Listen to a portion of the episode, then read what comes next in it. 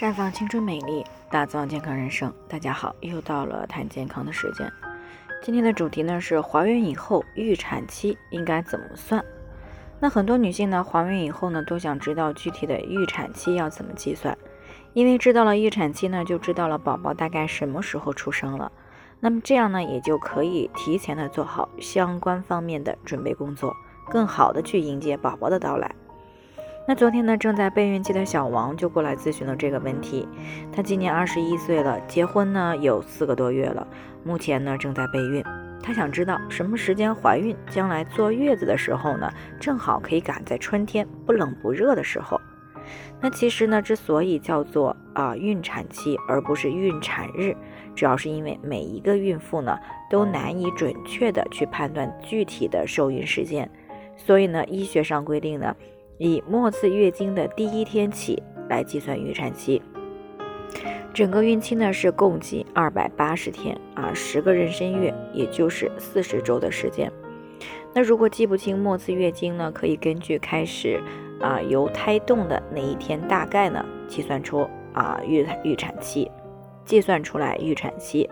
那一般呢胎动日期呢大约就是在怀孕后的十八到二十周。啊，有胎动以后呢，再加上二十周呢，就能够推算出大概的预产期了。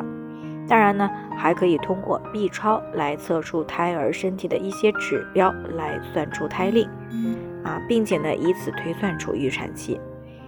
通常情况下呢，以上几个预产期的算法与实际的分娩日期呢，啊，相差会达到一到两周啊。如果说平时的月经周期长短变化比较大的呢，预产期可能相差的会更多。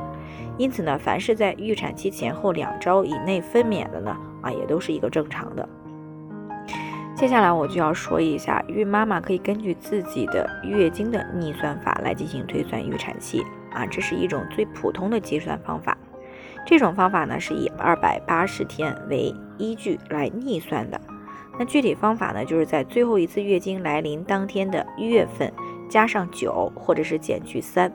啊，然后呢日期再加上七，啊就可以算出来了。比如说，如果最后一次月经的第一天的日期呢为一月十五号，那么一月加上九就等于十月，那十五号呢再加上七就等于二十二号。那么就可以得出它的预产期呢为十月二十二号。那再比如呢，如果最后一次来月经啊是月九月二十五号，那么九减三啊就等于是六，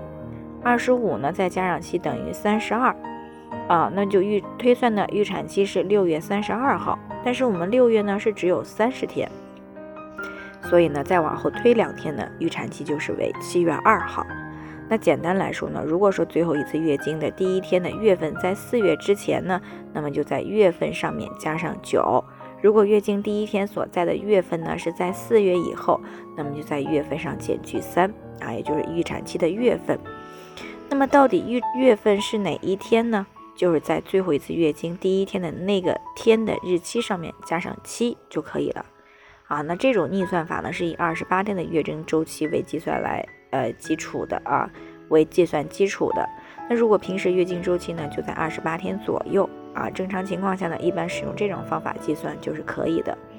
那如果是其他月经周期的话，那就需要根据个人的月经周期的长短来加以修正了啊。也就是说，如果自己的月经周期不太稳定，又记不清自己最后一次月经是在什么时间，那么就只能通过关注胎动啊来进行预测了。当然了，最准确的还是可以通过超声啊来推测出大概的预产期。最后呢，还是要提醒大家，每个人的健康情况不同啊，需要具体分析呢，才能有针对性的解决方案。那如果你也有健康方面的问题想要咨询的，可以关注微信公众号“普康好女人”，或者呢直接拨打四零零零六零六五六八咨询热线，那么就可以对自己的身体呢有一个综合性的评判了。健康老师呢会针对个人的情况做系统分析，然后再给出针对性的解决方案。啊，那这个机会呢还是蛮好的，希望大家能够珍惜。今天的分享呢就先到这里，我们明天再见。